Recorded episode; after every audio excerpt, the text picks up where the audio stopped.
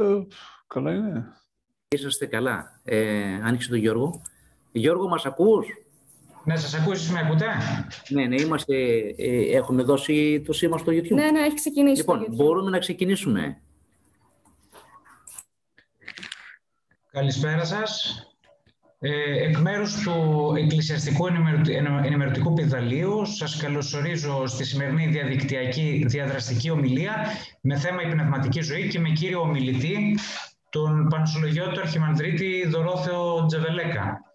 Η σημερινή ομιλία αποτελεί τη δεύτερη κατά σειρά και ευελπιστούμε κάθε φορά να προσδίδουμε σε όλους μία ψυχική ανάταση και να ανανεώνουμε το ραντεβού μας για την επόμενη. Το blog είναι μαζί με εσάς, μία παρέα και είναι διαθέσιμο προς όλους σας. Θα ήταν παράληψη να μην ευχαριστήσουμε για τη σημερινή τεχνική υποστήριξη τον κύριο Γεώργιο Μέρνιγκα. Είναι σημαντικό η σημερινή μας συζήτηση να είναι διαδραστική, διότι έτσι οδηγούμαστε ορθότερα, σε ορθότερα και ολοκληρωμένα συμπεράσματα. Γι' αυτό διατίθεται σχετικό link, όπου αφού το ανοίξετε, συμπληρώνετε μία φόρμα με το ερώτημά σας, το οποίο θα τεθεί υπόψη του ομιλητή, τον οποίο οφείλω να ευχαριστήσω για την παρουσία του, την άμεση απόκρισή του στο κάλεσμά μας και το ευχόμαστε Θεός να του χαρίζει υγεία και καρποφορία στο έργο του. Ο γέροντας Δωρόθεος Τζεβελέκας βρίσκονταν επί 25 συναπτά έτη στην Αμερική, φέρει αμερικανική υπηκότητα και είχε ως πνευματικό του τον γέροντα Εφραίμ Φιλοθεήτη ή Αριζονίτη. Τα τελευταία περίπου 10 έτη εγκαταστάθηκε στην Ελλάδα, όπου ίδρυσε στο χωριό Άβρα Καλαμπάκας το ιερό ησυχαστήριο του Αγίου Γεωργίου, όπου και εγκαταβεί. Η πνευματική ζωή, σύμφωνα με την Εκκλησία μας, αρχίζει με το βάπτισμα, τελειοποιείται με το χρήσμα, αν χαθεί, επανακτάται με τη μετάνοια και την εξομολόγηση, διατηρείται και αυξάνεται με τη Θεία Ευχαριστία. Επιπρόσθετα, μας βοηθά να κατευθύνουμε τη ζωή μας στον δρόμο του Ευαγγελίου και στην ένωση με το Θεό. Περί αυτής θα μας μιλήσει με λεπτομέρεια ο Γέροντας Δωρόθεος. Γέροντα, ο λόγος σε εσάς.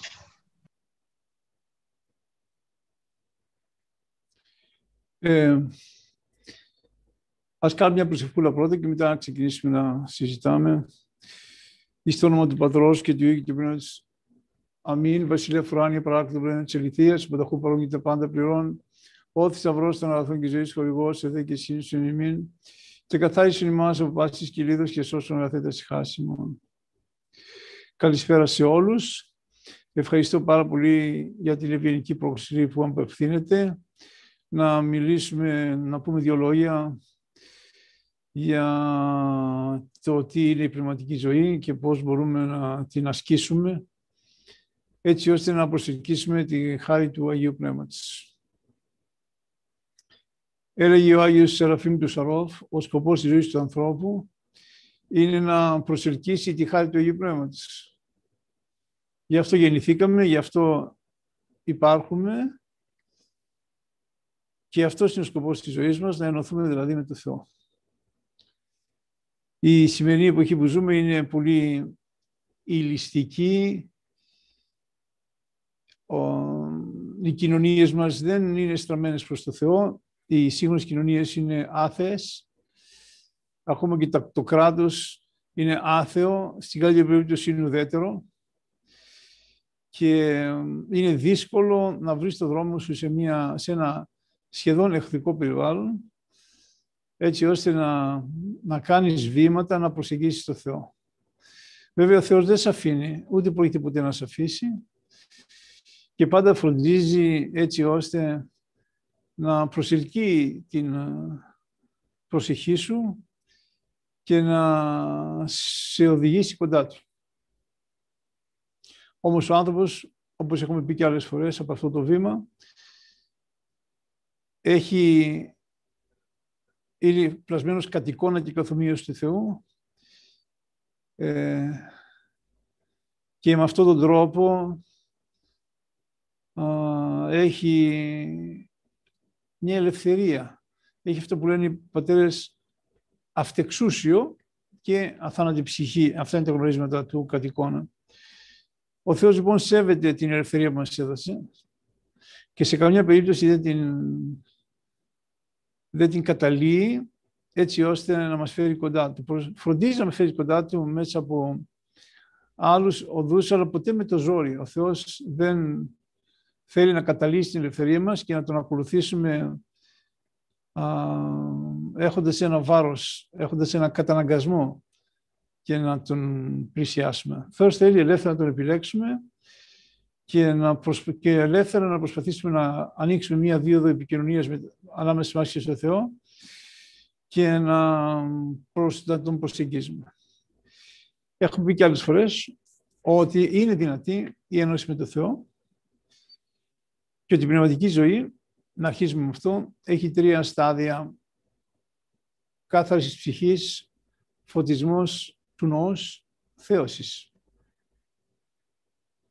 Γι' αυτό θα μιλήσουμε κυρίως για το πώς καθαίρει κανείς την ψυχή του, καθαρίζει την ψυχή του και το γεγονός ότι μερικές ψυχές οι οποίες το κάνουν αυτό με επιτυχία αλλάζουν πνευματικό στάτους με έναν τρόπο και εισέρχονται στο στάδιο της, του φωτισμού και μερικές υπερεκλεκτές ψυχές από κάθε γενιά φτάνουν μέχρι τη θέωση. Την ένωση με το Θεό από αυτή τη ζωή. Για αυτούς ο Θεός δεν είναι βιβλία και διηγήσεις, ο Θεός είναι εμπειρία. Πώς μπορεί να έχεις εμπειρία του Θεού, θα ξεκινήσουμε παρακάτω πώς γίνεται αυτό. Ο πιο πολλοί κόσμος βρίσκει στην κάθαρση, γι' αυτό και εμείς εκεί θα δώσουμε έμφαση, πώς καθαρίζουμε την ψυχή μας, έτσι ώστε να προσεγγίσουμε τον Θεό. Έχουμε πει και άλλες φορές ότι ο άνθρωπος στη διάρκεια του βαφτίσματος και ιδιαίτερα του χρήσματος λαμβάνει τα χαρίσματα του Αγίου Πνεύματος. Κάθε άνθρωπος, κάθε Ορθόδοξος Χριστιανός, ο οποίος είναι βαφτισμένος στο όνομα της Αγίας Τριάδας, στη διάρκεια του μυρώματος, του χρήσματος, λαμβάνει α, χαρίσματα από τον Θεό, όταν όλα τα εισιτήριά μας τα σταυρώνει με το Άγιο Μύρο ο ιερεύς και προφέρει τα λόγια σφραγής δωρεάς πνεύματος Αγίου Αμήν, τότε κάθε, κάθε Ορθόδοξος Χριστιανός λαμβάνει χαρίσματα, δωρεές από το Άγιο Πνεύμα. Αυτά που λέει ο Ιερεύς είναι αλήθεια, σφραγής, δωρεάς, πνεύματος Αγίου Αμήν. Κάθε, όλοι μας λοιπόν έχουμε δωρεές από το Άγιο Πνεύμα. Όλοι μας έχουμε, είμαστε δυνάμοι θεοί, δηλαδή μπορούμε να αναχτούμε στο στάδιο της θεώσεως και να έχουμε εμπειρία του Θεού. Συνήθως οι άνθρωποι είναι απασχολημένοι με τον εαυτό τους και δεν κοιτάνε τίποτα άλλο. Η, η ζωή των πιο πολλών ανθρώπων είναι εγωκεντρική, το εγώ τους είναι στο κέντρο του σύμπαντος και δεν είναι χριστοκεντρική, έτσι ώστε να θεωρούμε ότι ο Χριστός είναι στο κέντρο των πάντων και όλοι εμείς οι άλλοι είμαστε στην περιφέρεια, κάτι που μας ταπεινώνει και η ταπείνωση είναι ένα απαραίτητο στοιχείο για την πνευματική ζωή. Και, και οι άνθρωποι ζουν την, την πιο πολύ ζωή τους έτσι. Ο Άγιος Νικόδημος ο Αγιορείτης λέει ότι ο άνθρωπος μαθαίνει τον κόσμο με βάση την ειδονή από μικρό παιδί. Και όταν κάποια στιγμή ενηλικιωθεί και αρχίζει να σκέφτεται πιο βαθιά και προσπαθεί να μπει στα πνευματικά, τότε όλη η πορεία που έχει κάνει μέχρι τώρα θα πρέπει να αναστρέψει και να την επανατοποθετήσει σε, στο, σε, στη σωστή βάση. Και αυτό είναι πόδινο και πολλές ψυχές δεν μπορούν να το δεχτούν. Ότι δηλαδή η θεώρηση των πραγμάτων με βάση την, την, τον εγωκεντρισμό και την ειδονή, την επιδίωξη ειδονής ε, ήταν λαθισμένη επιλογή και να αποφασίσει να να χτίσει μια καινούργια ζωή με διαφορετικό τρόπο. Θα πρέπει να ξεκαθαρίσουμε από την αρχή ότι όταν λέμε πνευματική ζωή, εννοούμε εν Χριστώ ζωή. Όπως λέει ο Άγιος Νικόλαος Καβάσιλος, μιλάμε για την εν Χριστώ ζωή. Όταν αποφασίσουμε να έχουμε πνευματική ζωή, δεν κάνουμε οτιδήποτε άλλο, γιατί σήμερα υπάρχουν και πνευματιστές, υπάρχουν και διάφορα πράγματα, τα οποία θεωρούνται πνευματική ζωή. Αλλά εμείς μιλάμε αποκλειστικά για την εν Χριστώ ζωή. Πώς κανείς μπορεί να ζήσει εν Χριστώ. Οι, οι αρχαίοι Έλληνες είχαν κάνει βήματα προς αυτό, προς την κάθεση της ψυχής και είχαν τονίσει τη σημασία των αρετών.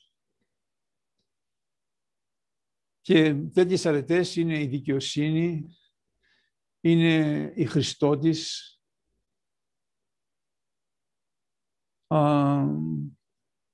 οι πατέρες χρησιμοποίησαν μερικές από τις δασκαλίες των αρχαίων φιλοσόφων, κρατήσαν λόγω χάρη μερικές δασκαλίες του Πλάτωνος. Ο Πλάτωνος σχεδόν άγγιξε την έννοια της αγάπης. Δεν την πρόφερε, αλλά σχεδόν την άγγιξε. Και γι' αυτό πολλοί από τους αρχαίους Έλληνες φιλοσόφους θεωρούνται προ-Χριστού χριστιανοί. Ήταν όσο πιο κοντά μπορούσε να πλησιάσει το Θεό, το ανθρώπινο πνεύμα, ψάχνοντας, αλλά δεν κατάφερε να, να αγγίξει το Θεό, επειδή ο Θεός είναι αποκάλυψη, επειδή η θρησκεία μας, ο χριστιανισμός είναι αποκάλυψης, δεν είναι αποκοίημα κάποιας φαντασίας ή εργασία ενός πολύ εκλεκτού νου, νόος, όπως ήταν ο νους του Σοκράτη ή του Πλάτωνος, κατά εξοχήν του Πλάτωνος. Και, και να γνωρίσει το Θεό χωρίς ο ίδιος να σου αποκαλυφθεί. Κάποια στιγμή ο Πλάτων το προσέγγισε αυτό και είπε ότι εάν ο Θεός δεν μας δείξει τι είναι, εμείς είναι δύσκολο να πούμε πράγματα γι' αυτό.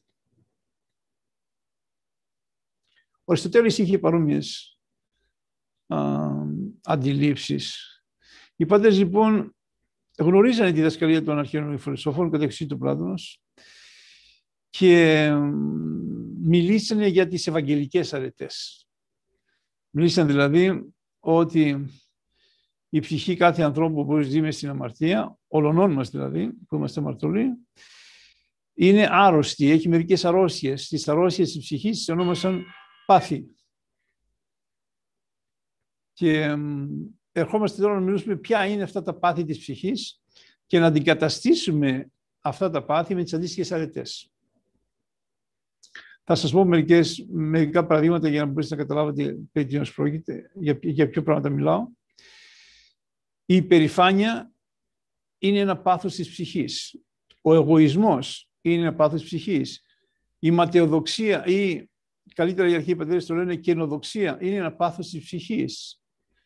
Η ψυχή έχει μεγαλώσει, έχει ανδρωθεί από λάθος μονοπάτια και γι' αυτό και έχουν αναφεί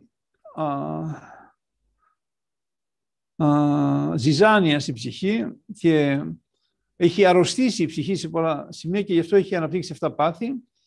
Πρέπει να, για να ξεκινήσεις να έχεις πνευματική ζωή, πρέπει να παραδεχθεί ότι πραγματικά η ψυχή σου είναι άρρωστη, ότι ο εγωισμός σου, η περηφάνεια σου, η κοινοδοξία σου, η ζήλια σου, η, η αγάπη του σώματός σου, η αγάπη προς την ξεκούραση, και όχι την προσπάθεια,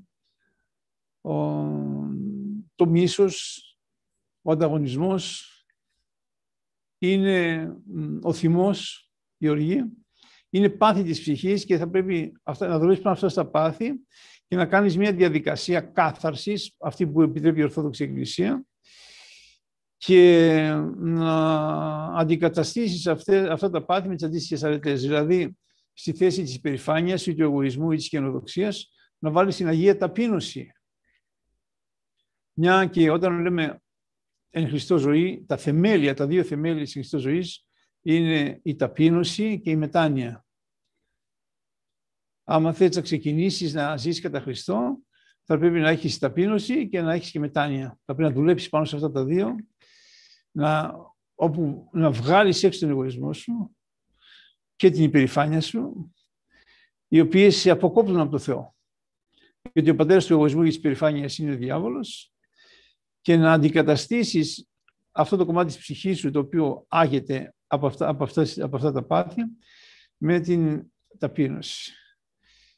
Η ταπείνωση επιτυχάνεται στο μοναστικό βίο δια της υπακοής.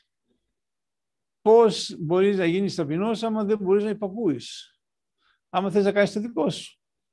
Γι' αυτό και εμείς στα μοναστήρια ακολουθούμε ένα δρόμο για να αποκτήσουμε την ταπείνωση και έχει σχέση με την υπακοή στο γέροντα. Την απόλυτη υπακοή μας στο γέροντα και την εκοπή του θελήματος. Εμείς στα μοναστήρια δεν έχουμε θέλημα, δεν αποφασίζουμε εμείς ούτε καν για τον εαυτό μας, για οτιδήποτε άλλο παίρνουμε την ευλογία από τον γέροντα και με αυτή πορευόμαστε. Σαν λαϊκός να το κάνεις αυτό σε μικρότερο βαθμό. Μπορείς όμως να είσαι ταπεινός και σαν λαϊκός. Εγώ έχω δει πολλούς ανθρώπους, συγχωρέστε με, και τους έχω θαυμάσει που ζουν μέσα στον κόσμο και έχουν ταπεινό φρόνημα. Η άλλη αρετή την οποία πρέπει κανείς να εξασκήσει για να αρχίσει να ξεκινάει η, επίδα, να ξεκινάει η επαφή του με το Θεό είναι η μετάνοια. Δεν μπορεί να υπάρχει ψυχή η οποία θέλει να ζήσει εν Χριστώ, να έχει πνευματική ζωή, χωρίς να έχει μετάνοια. Η μετάνοια είναι μια κατάσταση ψυχής που την προδίδει και, το, και ο ορισμός της μετά νους. Είναι μια κατάσταση ότι ο, ο άνθρωπος α, διαφοροποιεί τον τρόπο με τον οποίο αντιλαμβάνει τα πράγματα. Ο νους δηλαδή έρχεται στη θέση του και ξεκινάει την ερμηνεία όλων των πραγμάτων από το Θεό, ότι το κέντρο όλων είναι ο Θεός και όχι ο εαυτός μου ή τα πάθη μου ή το άτομο μου και μετά αρχίζει να αντιλαμβάνεται με διαφορετικό τρόπο τον εαυτό του και αυτό του φέρνει μετάνοια. Όπως λένε οι πατέρες, δεν μπορείς να έχεις μετάνοια αν δεν σε επισκεφτεί ο Θεός. Δεν είναι μια τεχνική κατάσταση στην οποία κάθεσαι με τον εαυτό σου και λες ότι ας πούμε η συμπεριφορά μου μέχρι τώρα με έχει οδηγήσει αδιέξοδα και πρέπει να κάνω κάτι για να το διαφοροποιήσω.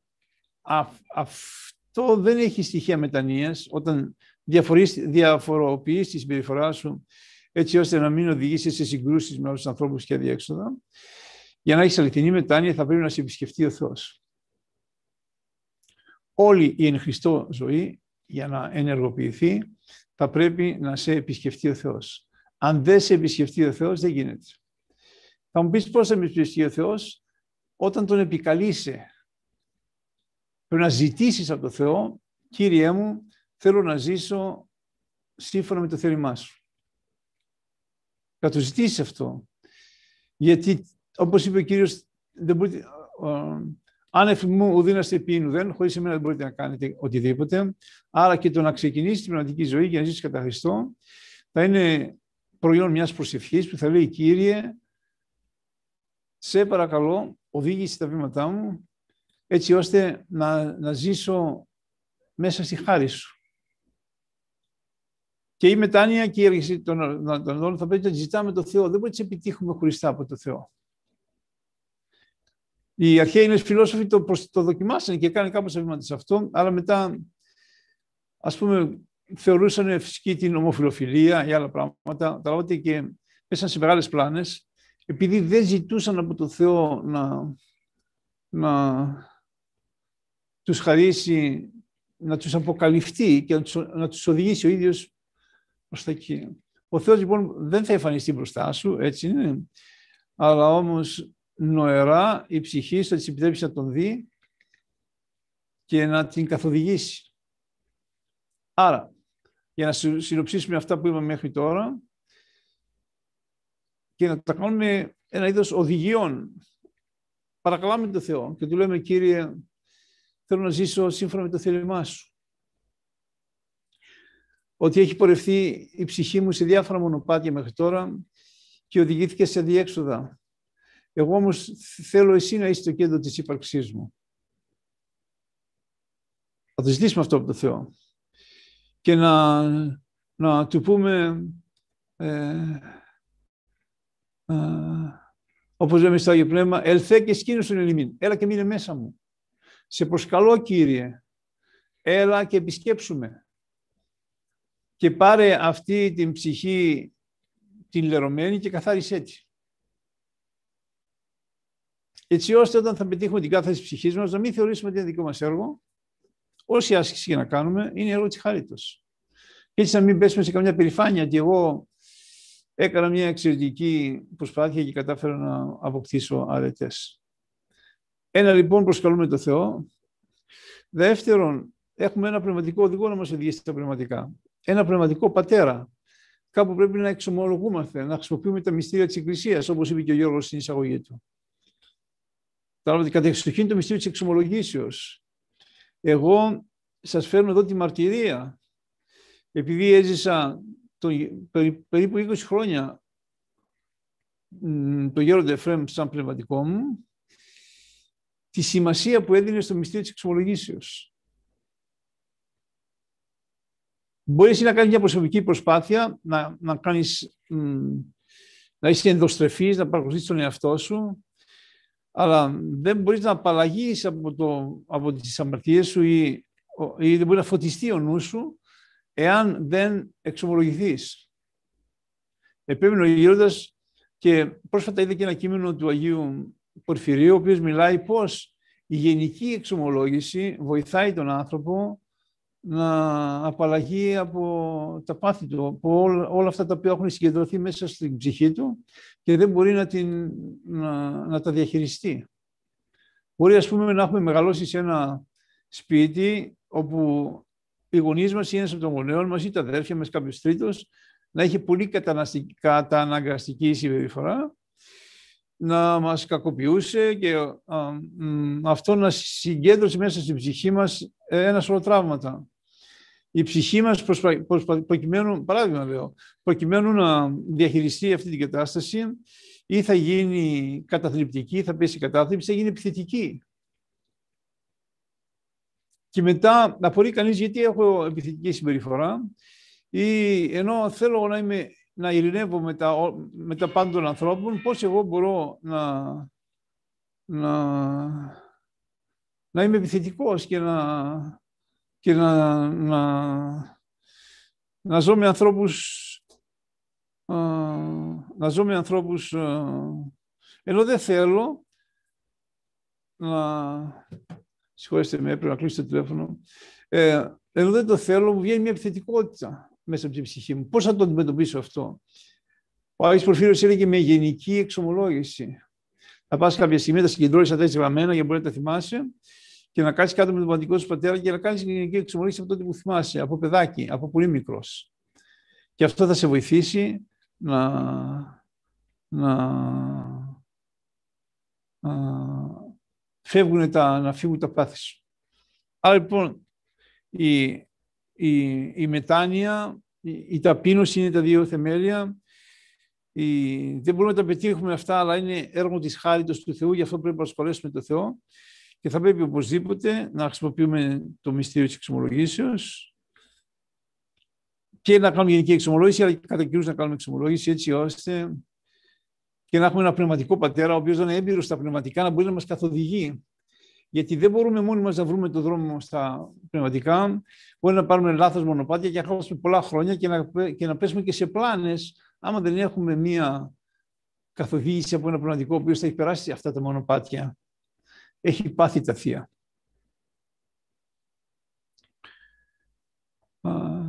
Με τον καιρό αυτές οι αποκτούμε αυτές τις αρετές, αδερφοί, και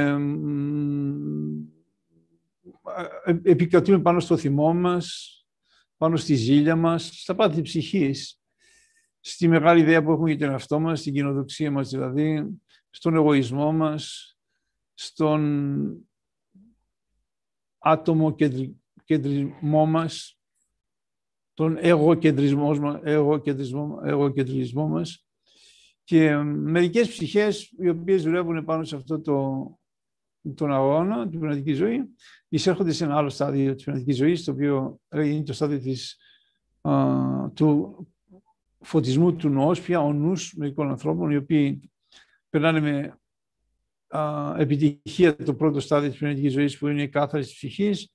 Ο νους είναι φωτισμένος, ξέρει πιο πολλά πράγματα ο νους από ό,τι παράγει η λογική.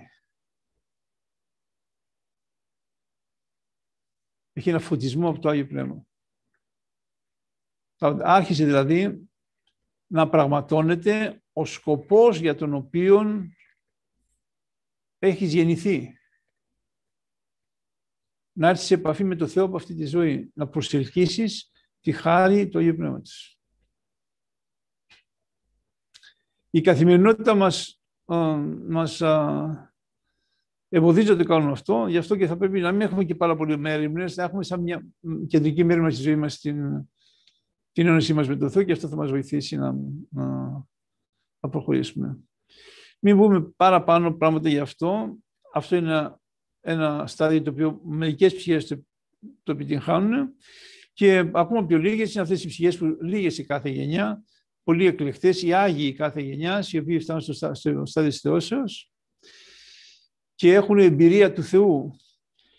Μία από τις εμπειρίες του Θεού, για την οποία έχει μιλήσει ο Άγιος Γρηγόριος ο Παλαμάς, είναι η όραση του ακτίου του φωτός.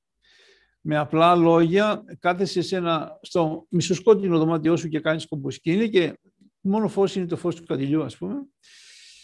Και ενώ προσεύχεσαι, ξαφνικά γεμίζει φως το δωματιάκι σου. Αυτό το φως ο Άγιος Γρηγόρης ο Παραμάς σε μια διαμάχη που είχε με ένα Λατίνο μοναχό, με ένα καλαβρό μοναχό, τον Βαρλάμ, πέδειξε ότι είναι άκτιστο. Δεν είναι κτιστό φως. Και είναι όσο πιο κοντά, με έναν τρόπο, όσο πιο κοντά μπορεί να πάει στο Θεό από αυτή τη ζωή. Οι θεούμενοι άνθρωποι λοιπόν έχουν και εμπειρία του ακτίστου φωτός. Έχουμε μια μαρτυρία από τον Μητροπολίτης του Λεμεσού Αθανάσιο, πώς όταν επισκέφθηκε κάποτε τον Άγιο Παΐσιο προκειμένου να λειτουργήσουν και για την εορτή του Αγίου Αρσενίου του Καπαδόκη, όταν διαβάζανε την, την ακολουθία της μεταλήψεως, την ακολουθία που διαβάζουμε δηλαδή πριν να πάμε να μεταλάβουμε, ενώ διάβαζε την ακολουθία της μεταλήψεως, ένα φως πλημμύρισε στο εκκλησάκι, ενώ ήταν και δύο γονατιστοί μπροστά στα εικονίσματα. Και έχουμε μια ζωντανή μια μαρτυρία πως ένας σύγχρονος άνθρωπος, όπως είναι, όπως είναι ο Μητροπολίτης, ο εκλεκτός αυτός, άνθρωπος του Θεού, Μητροπολίτης Λεμεσού Αθανάσιος, είχε εμπειρία του ακτίστου φωτός δίπλα στον Άγιο Παΐσιο τον Αγιορείτη. Δεν θέλω να σας μπερδέψω με αυτά που λέω ή να σας κάνω να, να έρθετε σε σύγχυση. Καλό είναι να ακούσουμε ερωτήσεις και μέσα από τις ερωτήσεις αυτές θα διευκρινίσουμε, θα καταλάβουμε και πώς εσείς καταλαβαίνετε τα πράγματα και θα διευκρινίσουμε πολλά σημεία από αυτά που είπαμε. Αυτή είναι η εισήγησή μου και μπορούμε να ακούσουμε ερωτήσεις από τον συντονιστή. Ναι, Γερόντα, ε, μία ερώτηση έχουμε από το YouTube, η οποία δεν αφορά την σημερινή σας ομιλία, αλλά ε, αν έχω ευλογία να σας την πω. Ναι, την πείτε. Ε, σχετικά με τα σημεία των καιρών, τι είναι σωστό, μας ρωτάει μία κυρία. Ε, αν διανύουμε την εποχή του Αντιχρίστου, για την αναλαμπή της Ορθοδοξίας αν θα έρθει και αν θα επέμβει ο Κύριος τελικά. Ε, μην αλλάξουμε θέμα τώρα, μην το απαντήσουμε αυτό. Δεν υπάρχει κάποια άλλη ερώτηση, Γέροντα. Οκ. Okay. Ναι. Ε, να δώσουμε το λόγο στο Γιώργο. Ε, έχουμε ένα χεράκι. Ε, κάποιος θέλει να, να μιλήσει από το Zoom. Να δώσουμε το λόγο σε κάποιον που θέλει να μιλήσει, Γέροντα. Ασφαλώς. Ναι. Κύριε Λουμίτη, έχετε το λόγο. Οκ, okay, καλησπέρα. Γέροντα, ήθελα να ρωτήσω, είπατε στην εισήγησή σας πως στα μοναστήρια η ταπείνωση αποκτάται με την υπακοή. Σε εμάς τους λαϊκούς... Ε, εσείς δεν είστε υποχρεωμένοι να, έχουμε, να έχετε την υπακοή που κάνουμε εμείς στο Γέροντα. Σε εμάς η υπακοή είναι απόλυτη. Εσείς έχετε μια πιο επιλεκτική υπακοή. Θα πρέπει όμως και εσείς να έχετε υπακοή στον πνευματικό σας πατέρα. Δηλαδή να τον ακολουθείτε ακόμα και όταν δεν σας αρέσει αυτά που σας λέει. Ας, πούμε, ας πω αυτή την περίοδο τώρα που διανύουμε. Με παίρνουν τηλέφωνο διάφοροι άνθρωποι και μου λένε εξής, ας πούμε, ο πνευματικός μου έκανε το εμβόλιο. Εγώ δεν θέλω να κάνω το εμβόλιο. Και μου κακοφαίνεται. Και, και βλέπω, παρακτηρώ με έναν τρόπο ότι στα μάτια του το κύρος του πνευματικού έχει κατέβει επειδή ακριβώς ε, ε, έχει μια άλλη πρακτική. Δεν είσαι υποχρεωμένος να κάνεις ό,τι κάνει ο πνευματικός σε αυτή την περίπτωση. Είναι μια επιλογή του, έτσι είναι. Αλλά εσύ θα εξακολουθείς να είσαι αυτό το πνευματικό. Ή σου λέει ο πνευματικός μου μας κυνηγάει να φοράμε μάσκες μέσα στην εκκλησία. Τα ακούω αυτά σε πρώτο χέρι από πολύ κόσμο που μου παίρνει τηλέφωνο ή έρχεται εδώ και το κουβεντιάζουμε. Και όμως αυτός είναι πνευματικός σου. Εσύ θα τον υπακούεις σε αυτά που σου λέει στα πνευματικά. Καταλάβατε, με έναν τρόπο, όπως είχε πει κάποτε ο Χριστός για τους Φαρισαίους, είπε αυτά που λέτε, δηλαδή την εφαρμογή του νόμου του Μωυσέως, να τα ακούτε, αλλά να μην κάνετε αυτά που κάνουν αυτοί. Βλέπετε, μας έδωσε ο Χριστός μία φόρμουλα, θα λέγαμε, με σύγχρονη ορολογία, να ακολουθούμε τον πνευματικό μας, αλλά να μην να μην είμαστε υποχρεωμένοι να κάνουμε τέτοια πράγματα που κάνουν αυτοί. Δηλαδή να ακούμε όπως μας αναλύει τον, τον, τον νόμο του Θεού, όπως μας καθοδηγεί στα, στα πνευματικά βήματα, αλλά δεν είμαστε υποχρεωμένοι να κάνουμε τέτοια πράγματα. Είναι δύσκολη η ταπείνωση. Ε, ε, ε, μέσα στον κόσμο δεν μπορεί να κάνεις τα ίδια βήματα ακριβώς που κάνουμε εμείς στα μοναστήρια. Καταλάβατε, εμείς ζούμε δεκαετίες χωρίς θέλημα. Ό,τι μας λένε κάνουμε. Ό,τι μας λέει ο πνευματικός, με τα χρόνια το συνηθίζεις αυτό και μετά δεν θέλεις να παίρνεις εσύ αποφάσεις. Θυμάμαι όταν εγώ έγινα, ήμουν υδρομόναχος και κάποια στιγμή χρειάστηκε να βγω από το μοναστήρι και να πάω σε ένα μετόχι. Και εκεί στο μετόχι να είμαι σε επαφή με ανθρώπους. Και τότε έγινα πνευματικός και ενώ είχα ζήσει πάρα πολλά χρόνια σε απόλυτη υπακοή και είχα καταργήσει το θέλημά μου, κάποια στιγμή έπρεπε να παίρνω αποφάσεις. Και δεν ήξερα πώς να παίρνω αποφάσεις. Γιατί το είχα βγάλει από μέσα μου αυτό. Ό,τι μου έλεγε ο Γιώργος έκανα. Και θυμάμαι πήγα και του ρώτησε και λέω, τι θα κάνω τώρα, ας πούμε. Έρχονται άνθρωποι με ρωτάνε, εγώ θα πρέπει να παίρνω ίδιες αποφάσεις και, και, και δεν ξέρω πώς το κάνω αυτό. Και, και του λέω, πώς, πώς, πώς θα, ποια θα είναι η συμπεριφορά μου από εδώ και πέρα. Μου είπε, όταν έχεις τέτοια προβλήματα και είσαι μακριά από τον Γέροντα, βέβαια θα πρέπει κάποια στιγμή να τα κουβεντιάζεις με τον Γέροντα όλα αυτά, εγώ σαν μοναχός, αλλά θα πρέπει να διαλέγεις την πιο, την, την πιο ταπεινή λύση. Έχεις να διαλέξεις ανάμεσα σε δύο, τρεις, τέσσερις λύσεις. Θα διαλέγεις αυτή που σε ταπεινώνει πιο πολύ. Μου έδωσε ένα κριτήριο δηλαδή. Έτσι. Αυτό θα μπορέσει να εφαρμοστεί και στη ζωή ενός λαϊκού ανθρώπου. Ε, εγώ πάντοτε θα κάνω ταπεινές επιλογές. Καταλάβατε, δηλαδή, ας πούμε, πάω σε μια ομιλία, δεν πάω να κάτσω πρώτος, πρώτος μπροστά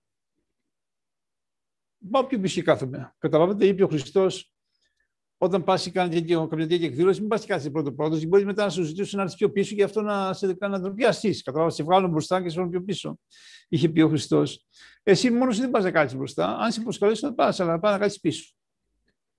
Πιο πίσω δηλαδή. Καταλάβατε, θέλω να σου πω; Όταν είσαι σε μια συγκέντρωση με ανθρώπους και μιλάμε, μην πετάγεις να πεις τη γνώμη σου. Καταλαβαίνετε, να μην τονίζεις δηλαδή τον εαυτό σου. Θυμίζει αυτά που ένας φιλόσοφος έλεγε λάθρα βιώσα. Κάτω τον εαυτό σου, τι να λέγαμε με σύγχρονη ολογία, να έχεις χαμηλό προφίλ. Να μην βάλει τον εαυτό σου στο κέντρο όλων των διαδικασιών. Να έχεις μια, μια ταπεινή παρουσία. Αν σου ζητηθεί η γνώμη σου, τη δίνεις. Αλλά να μην πας ούτε να φιλονικείς, ούτε να θέσεις να περάσεις το δικό σου, που αυτά είναι δείγματα υπερηφανίας ή εγωισμού, καταλαβαίνετε, να έχεις μια χαμηλό φρόνημα και με αυτόν τον τρόπο να προσπαθείς να κάνεις τον Χριστό να σε επισκεφτεί. Για να γίνεις ταπεινός, αδερφέ μου, εσύ που ρώτησες, θα πρέπει να σε επισκεφτεί ο Θεός. Ο Θεός το κάνει αυτό. Και ξέρετε γιατί; Γιατί ο Θεός είναι ταπεινός. Ο Θεός δεν είναι κανένας μπαμπούλας, ούτε είναι κανένας τιμωρός. Όπως λέει ο Άγιος Ιωάννης, ο Θεολόγος, ο Θεός είναι αγάπη. Και όταν σε επισκεφτεί, σου πλημμυρίζει αυτή την, την καρδιά σου με αυτή την αγάπη. Αλλά η αγάπη είναι μια ψηλή αρετή. Δεν την πετυχαίνεις εύκολα την αγάπη.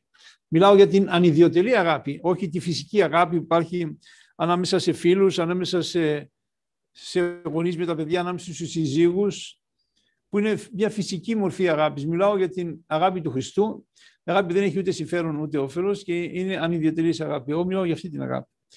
Η αγάπη είναι μια πολύ ψηλή αιρετή για να την πετύχεις. Θα ξεκινήσεις πιο, πιο χαμηλά. Είπαμε από τη μετάνοια, από την Αγία Ταπείνωση, θα βάλεις τέτοια θεμέλια. Θα δουλεύει πάνω στη ζήλια σου, στο θυμό σου, στην αγάπη του σώματος, να μπορείς να υποτάξεις το σώμα, να μην θέλει το σώμα το οποίο αζητάει ειδονές. Το, το σώμα θέλει ξεκούραση, το θέμα θέλει καλοπέραση, το θέμα θέλει ειδονή σαρκική, καταλάβατε, δεν πρέπει το σώμα να σε κάνει ό,τι θέλει.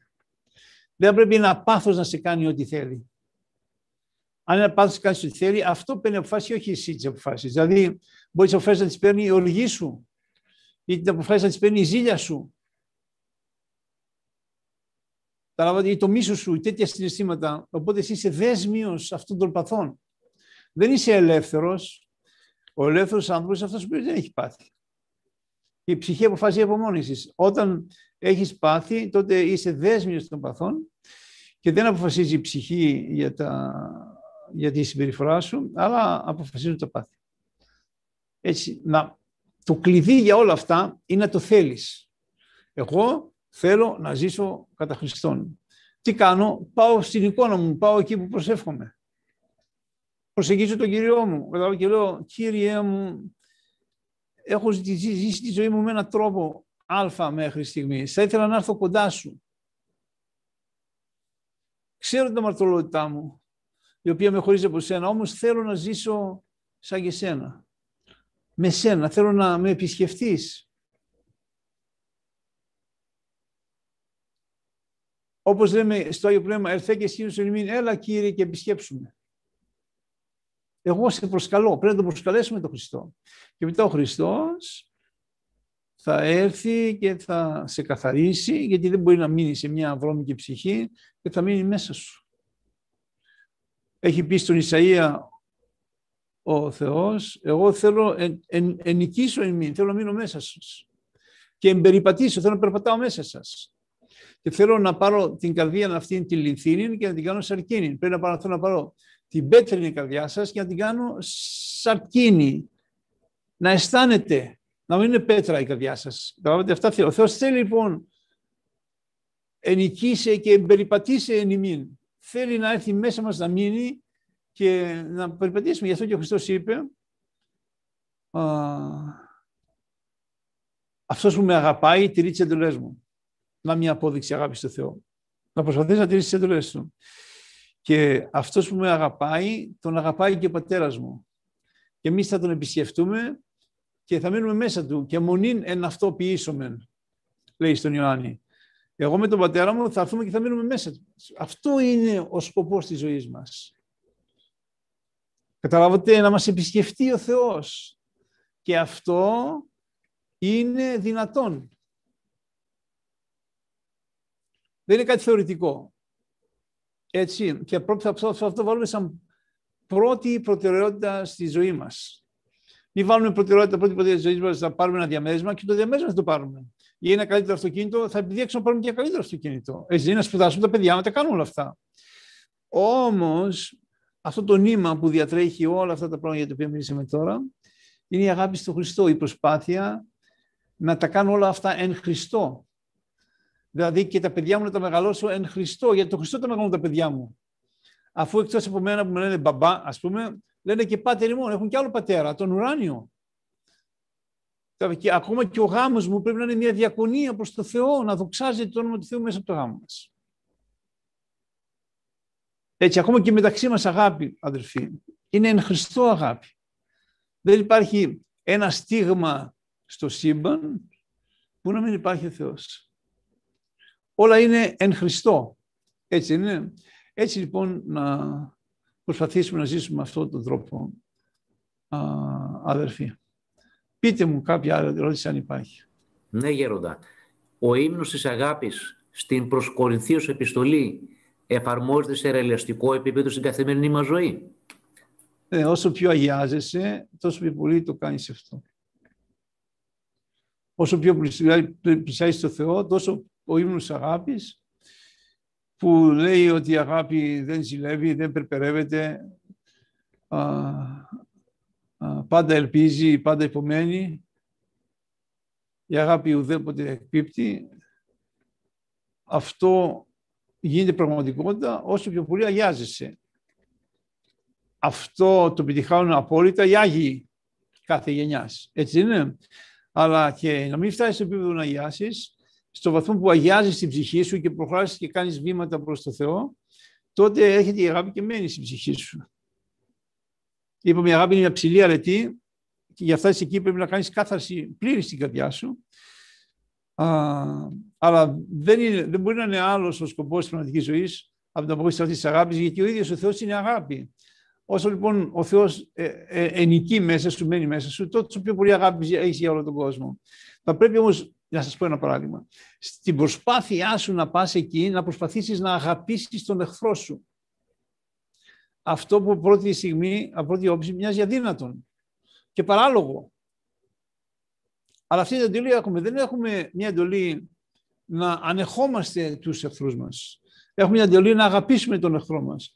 Καθώς λοιπόν προσπαθούμε να αγαπήσουμε τον εχθρό μας, επιστατεύουμε όλες εκείνες τις δυνάμεις της ψυχής και τις καθαίρουμε και με αυτόν τον τρόπο κάνουμε πολύ σημαντικά βήματα προς το Θεό. Άρα λοιπόν όταν έχουμε τον ανταγωνισμό ή την προσβολή από κάποιον εχθρό, σε εισαγωγικά το εχθρός, γιατί αν του αγαπάς όλους, κανείς δεν είναι εχθρός.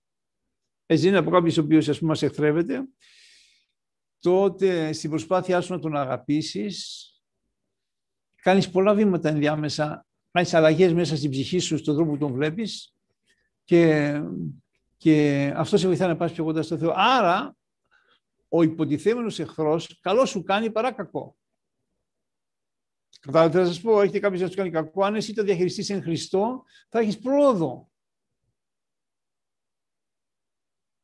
Ας, λόγω χάρη, ας μιλήσω σε αυτό. Για να μπορέσει έναν ο οποίος επιτίθεται να τον, να, να τον αγαπήσεις, θα πρέπει να τον δεις για αυτόν θύμα κάποιων καταστάσεων. Έρχεται κάποιος και συμφωνάζει, σε βρίζει, σε απορρίπτει, σε κάνει. Μπορεί αυτή να μην είναι η δράση του, να είναι η αντίδρασή του σε καμιά άλλη, από κάποια άλλη δράση που τον επλήγωσε και εκδηλώνεται έτσι. Αυτή είναι η πείρα μου σαν πνευματικός. Εσύ θα πρέπει να μπορείς να διακρίνεις, να έχεις την, την αρετή της διάκρισης, που είναι πολύ ψηλή αρετή, αρετή της διάκρισης κοντά στην, στην αγάπη, να προσπαθήσεις να βρεις λοιπόν τι είναι εκείνο το οποίο είναι η πηγή αυτής της επιθετικής ή της κακής διαγωγής ενός ανθρώπου και να προσευχηθείς για να τον κάνεις καλά. Έτσι βλέπεις, ενώ λοιπόν η πρώτη σου αντίδραση είναι να επιστρέψεις κακό στο κακό και ενώ η εντολή που έχουμε είναι μη να αποδίδετε κακό στο κακό ή η εντολή που έχουμε είναι να αγαπάτε τους εχθρούς ημών. Θα στην αρχή το ανέχεσαι και μετά θα κάνεις μια προσπάθεια. Έχει μιλήσει πολύ ο Άγιος Πορφύριος γι' αυτό. Πόσο ωφελεί η προσπάθεια να αγαπήσεις, όχι να ανεχθείς τον εχθρό σου, πράγμα που από πρώτη, από πρώτη άποψη είναι παράλογο, και αδιανόητο, αλλά αυτός ήταν ο Άγιος Πορφύριος, του αγαπούσε όλους. Και αυτούς που τον αμφισβητούσαν, και αυτούς που τον βρίζανε, και αυτούς που τον κατηγορούσαν. Το ίδιο και ο Άγιος Παΐσιος.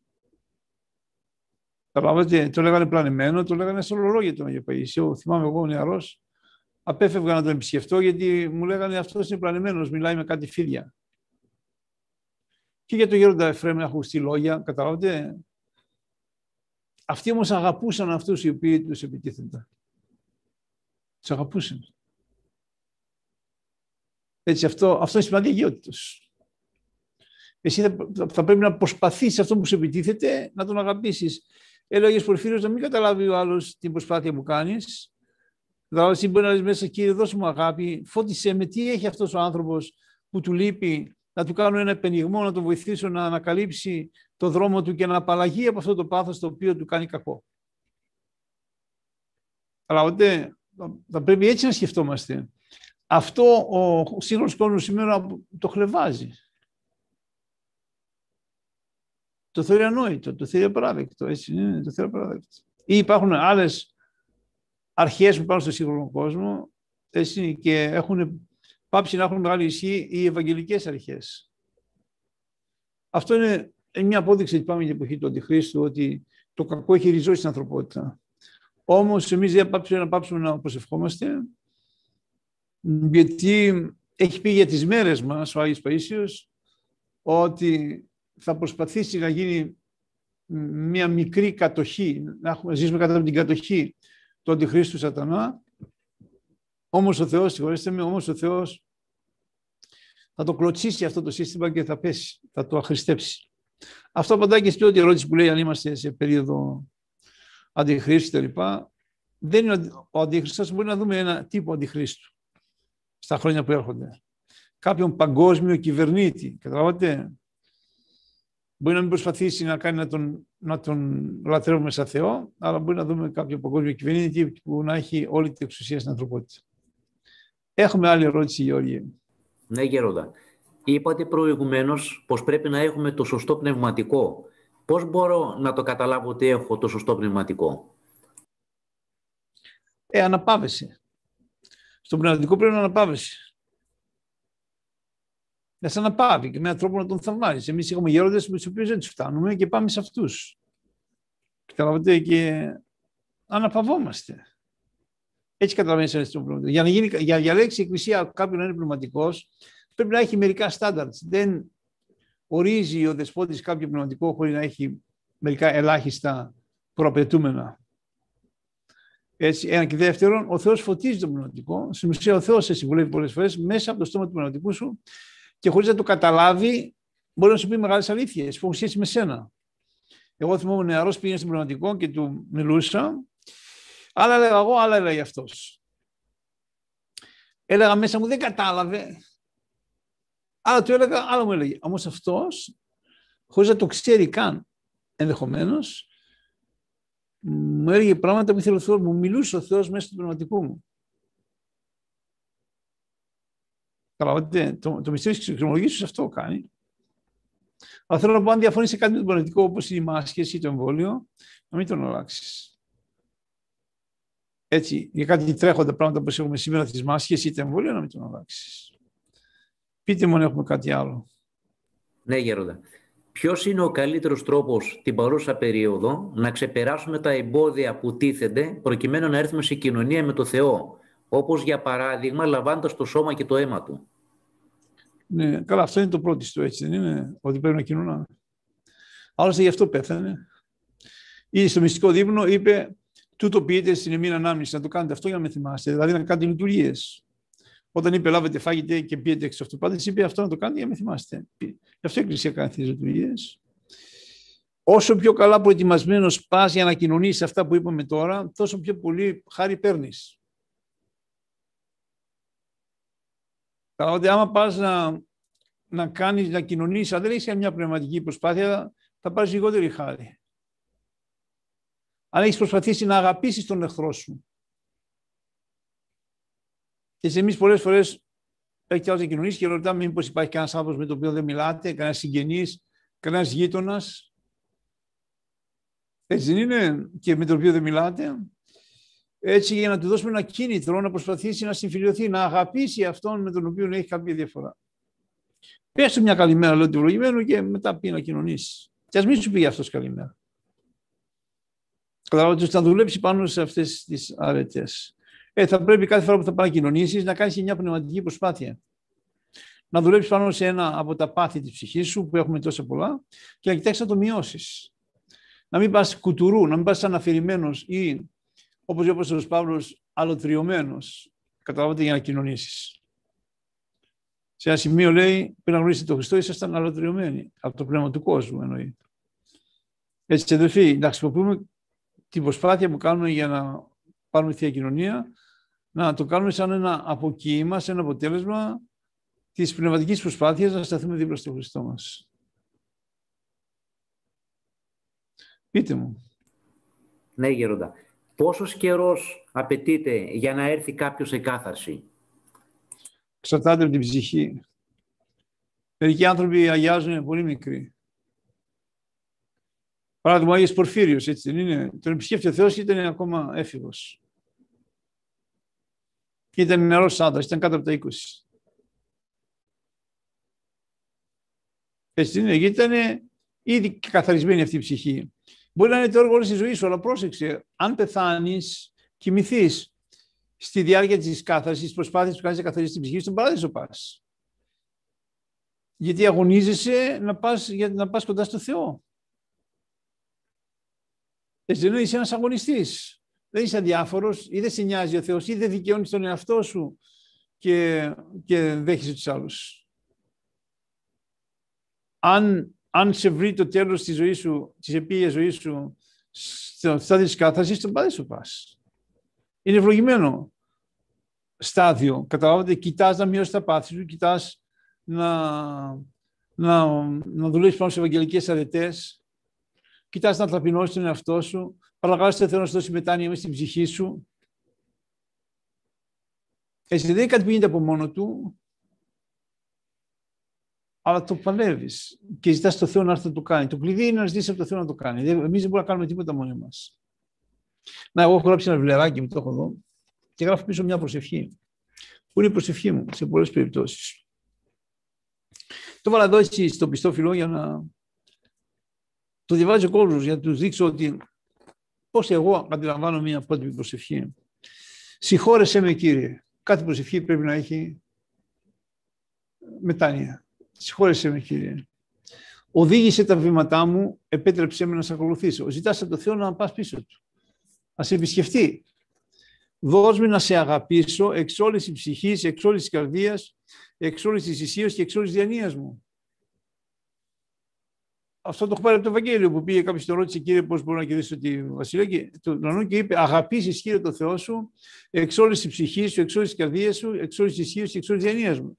Αυτό δεν, εγώ δεν το έχω, το ζητάω όμως. Δώσ' μου να σε αγαπήσω.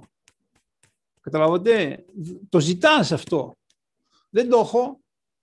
Εγώ δεν σε αγαπώ από, όλο, από κάθε σταγόνα του είναι μου, αλλά θέλω όμως έτσι να σε αγαπώ. Δώσ' μου Κύριε πίστη, ελπίδα, ταπείνωση, μετάνοια και αγάπη. Να, τη ζητάμε τις Ευαγγελικές αρετές. Εγώ είμαι ιερέας, ζητάω πίστη από το Θεό και στέκομαι μπροστά στο Άγιο Θυσιαστήριο. Γιατί όπως λέει ο Απόστολος Παύλος, και η πίστη Θεού το δώρον. Είναι δώρα αυτά. Πρέπει να τα ζητάς λοιπόν, Κύριε, δώσ' μου πίστη. Δώσ' μου ελπίδα. Το Ευαγγέλιο μιλάει για πίστη, πίστη, ελπίδα και αγάπη. Έτσι δεν είναι. Ελπίδα. Νομίζετε Σήμερα, να, που τόσο κόσμος είναι σε κατάθλιψη. Ή τόσο κόσμος είναι απογοητευμένος.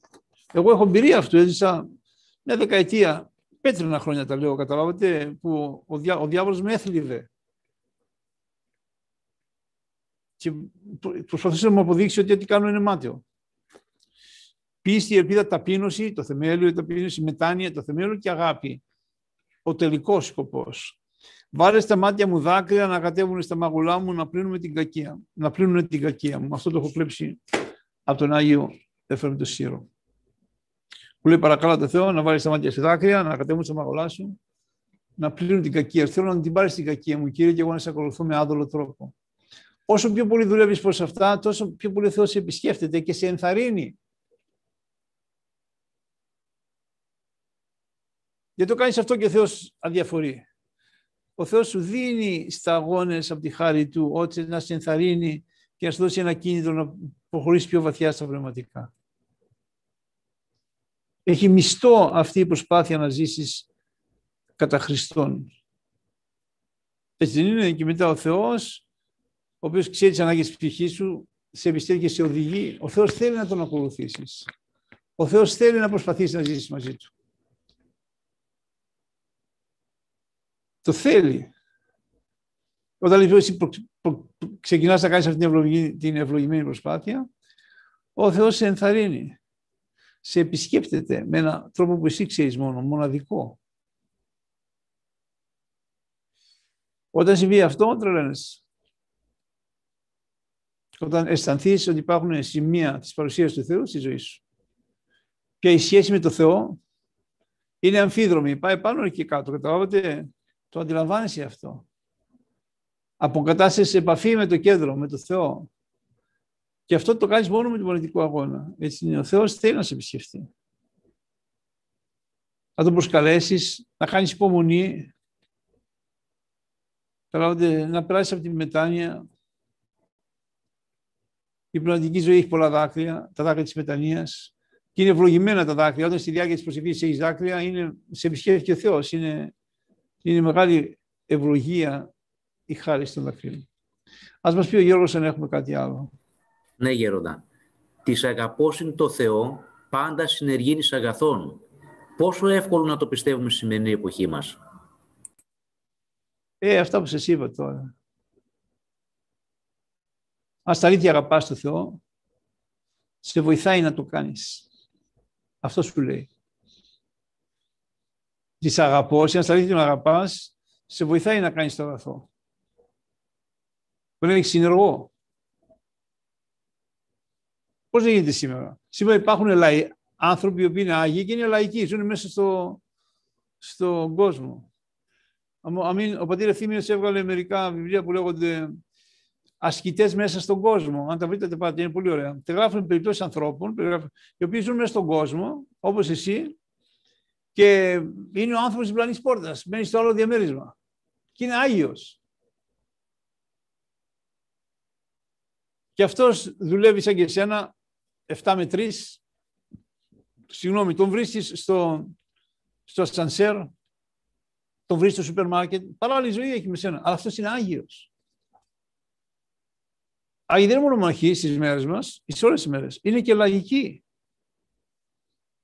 Όταν γονατίζει και σηκώνει τα χέρια του πάνω στην προσευχή, κατεβαίνει χάρη του Θεού.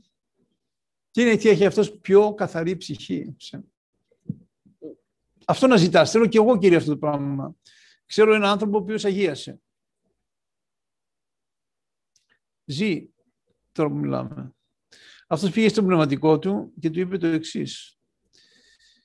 Θέλω και εγώ να κάνω αυτά που κάνει εσεί μοναχοί. Ήταν ιερομόναχος ο πνευματικός του. Δεν λέει τι κάνουμε εσεί μοναχοί; Θέλω και εγώ να πηγαίνω να βλέπω πώς είναι ο παράδεισος.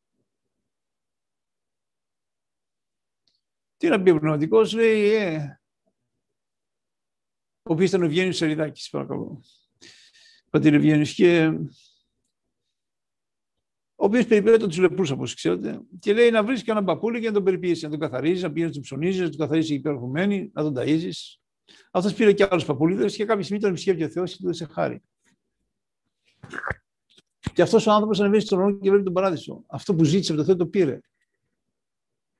Το ζήτησε όμως. Είπε, εγώ δεν θέλω λεφτά, δεν πήγε να ζητήσει να κερδίσει το λότο. Δεν πήγε να έχει ένα σπίτι να μένει, ενώ δεν έχει. Δεν είχε. Τώρα είναι μοναχός. Ενώ ενώ δεν ζήτησε ας πούμε, μια καλύτερη ζωή. Δεν ζήτησε καν υγεία και έχει πολλά προβλήματα υγείας. Τι ζήτησε από το Θεό; Να πηγαίνει πάνω να βλέπει τον παράδεισο. Και ο Θεός το έδωσε. Πώς να κάνει περιβολικές ασκήσεις, πρέπει αυτό να έχει μια αγαπητική συμπεριφορά ανάμεσα στους ηλικιωμένους. Γι' αυτό και αν οι γονείς σας είναι ηλικιωμένοι, ή αν η πεθερά σας είναι ηλικιωμένη, τέλος μην τη βρίζετε, ούτε να τη χτυπάτε, ακόμα και αν έχει άνοια, έχει πολύ μισθό να την περιποιήσετε. Αυτός ο άνθρωπος σας λέω εγώ, που τον γνωρίζω, αγίασε. Αγίασε, πήρε πολύ, πάρα πολύ χάρη. Το ζήτησε όμως. Εγώ θέλω να πηγαίνω στον παράδεισο, να βλέπω πώς είναι ο παράδεισος. Ζήτησε ένα πνευματικό χάρισμα και το πήρε. Πείτε μας αν υπάρχουν και άλλοι οι οποίοι να ρωτάνε. Ναι, Γερόντα. Καμία φορά είναι δύσκολο από ντροπή να πούμε κάποιες αμαρτίες μας. Πώς μπορούμε να το αλλάξουμε αυτό; Ποια είναι τα πιο βαριά αμαρτήματα της καθημερινότητας; Κοιτάξτε, πρέπει να ντρεπόμαστε όταν κάνουμε την αμαρτία. Όχι όταν την ξεφορτωνόμαστε. Είναι παράλογο. Έτσι δεν είναι; Σας έχουν πει και άλλες φορές ποιες είναι, οι, κατά τη γνώμη μου, οι τέσσερις μεγαλύτερες αμαρτίες που κάνει η Ελλάδα σήμερα. Η πρώτη είναι οι εκτρώσεις. 350.000 σκοτώνουμε 350.000 Ελληνάκια κάθε χρόνο. Τα χέρια μας γεμάτα αίμα και εμάς τον κληρικό δεν μιλάμε για αυτά. Οι εκτρώσεις. Δεύτερον, η βλασφημία. Αν βλασφημάς, μην περιμένεις να πας στον παράδεισο. Άφησα τα θεία. Το τρίτο είναι η λατρεία του σατανά. Οι καφετζούδες, οι μάγισσες, οι χαρτορίχτρες, τα ταρό, οι χριστιανοί, μπάλα, ξέρω εγώ, τα medium. Λατρεία τους σατανά, χάνεις το βάφτισμα εκεί. Και το τέταρτο πεδίο που χάνουν τις μάχες είναι τα σαρκικά. Η Μιχαία είναι στο κόκκινο, η Πορνία είναι στο κόκκινο, η ομοιοφιλοφιλία είναι σε μεγάλη ανάπτυξη. Δεν είναι θανάσιμη αμαρτία, ας πούμε, στη λίστα όλες οι αμαρτίες. Η κατάκριση, το κουτσομπολιό, δηλαδή, κατά και αυτή είναι αμαρτία αλλά εγώ σας λέω ποιε κατά τη γνώμη μου είναι οι θανάμε αμαρτίες και σε κάθε εξομολόγηση τα ρωτάω αυτά. Λέω, μήπως έχεις κάνει έκδοση, μήπως έχεις βλασφημίσει και ποτέ στη ζωή σου καταλάβατε τα θεία. Σου έχουν πει τον καφέ, σου έχουν πει το χέρι, σου έχουν πει τα χαρτιά, σου έχουν τέτοια πράγματα. Έχεις πάει σε κανένα μέντιο να ρωτήσεις, σε καμιά καφετζού. Και τα σαρκικά. Ο, ο, ο γέροντας Εφραίμ επέμενε, ας πούμε, έλεγε αυτά τα παραφύση πράγματα, τα σαρκικά θα είναι η αιτία του Τρίτου Παγκοσμίου Πολέμου, έτσι έλεγε. Να, τώρα ξεκίνησε μια περίοδος σεισμών. Κάποιος είπε και έχει τόσο δίκιο. Δεν αντέχει η γη άλλη αμαρτία και αρχίζει να σκάει. Δεν αντέχει η ίδια η γη τόση αμαρτία πάνω που, που εμείς πετάμε πάνω στο φλούδι της.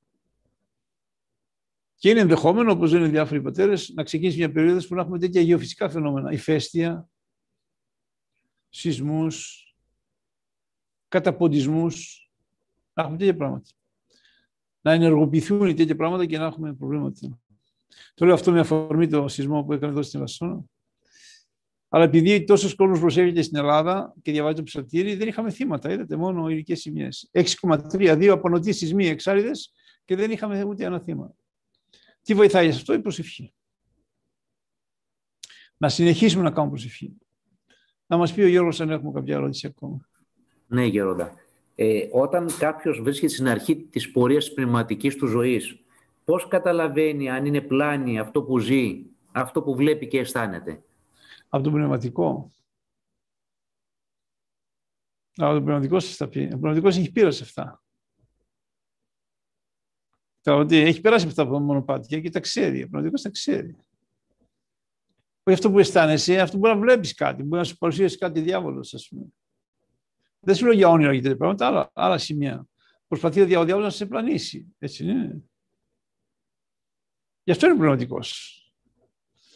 Εγώ, ας πούμε, όταν ζούσα στην Αμερική, ήμουν στη Φλόριντα την τελευταία δεκαετία, πριν να φύγω από εκεί, και έπρεπε να πάω στην Αριζόνα να εξομολογηθώ. Ώρες, τρει-τέσσερι ώρες με το αεροπλάνο.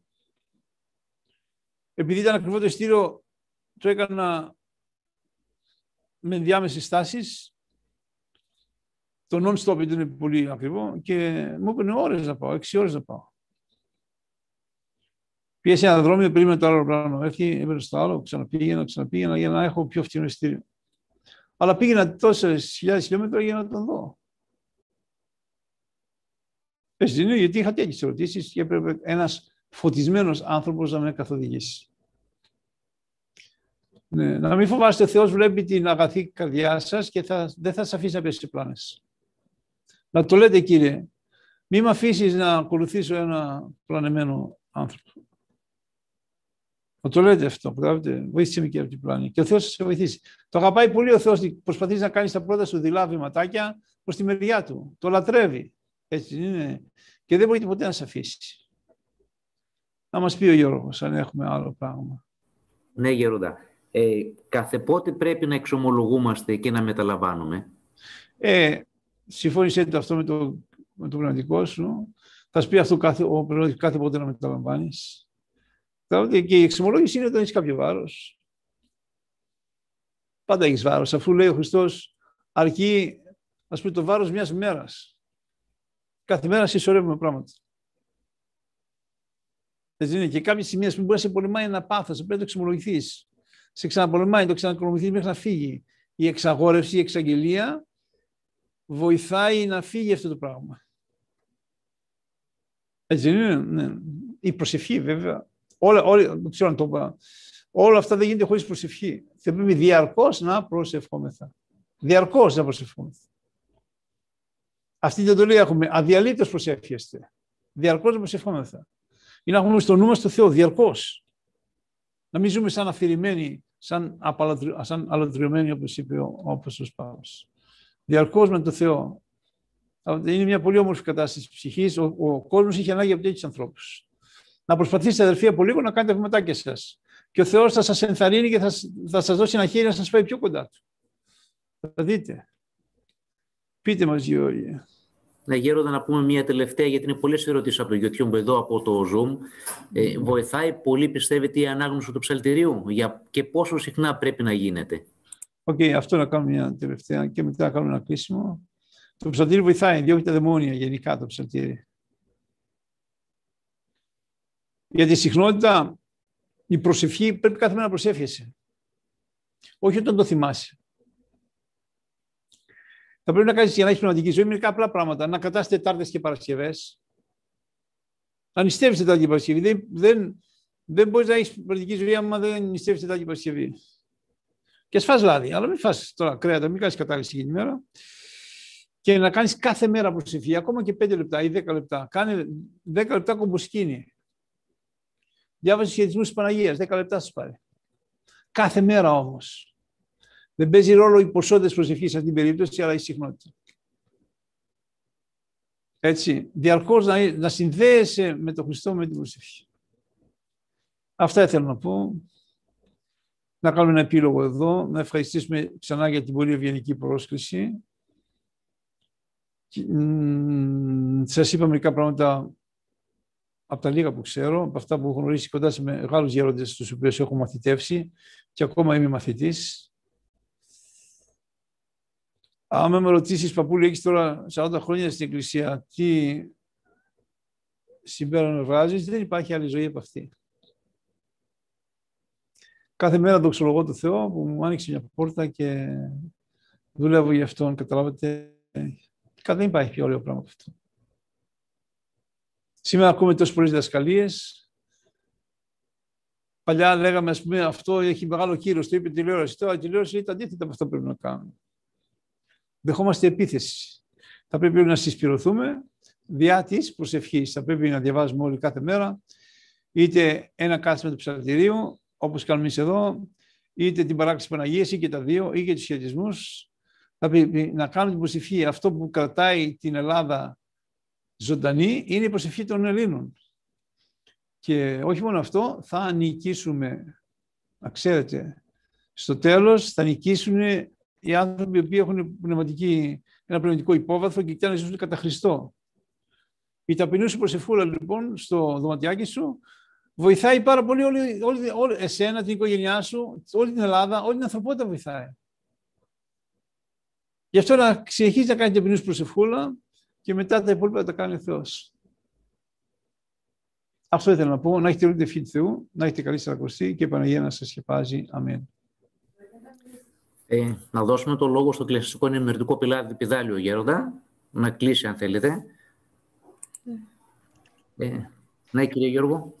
Ε, μετά τα τόσα σημαντικά λόγια του Γέροντος Δωροθέου, ελτούμαστε να έχουμε την ε, ευχή σας Γέροντα, να εύχεστε και να προσθέφχεστε για εμάς.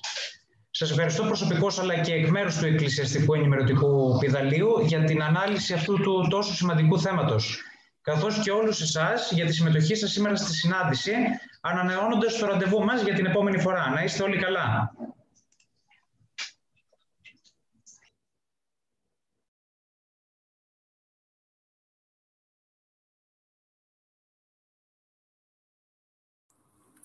Εντάξει, Γέροντα, έχει κλείσει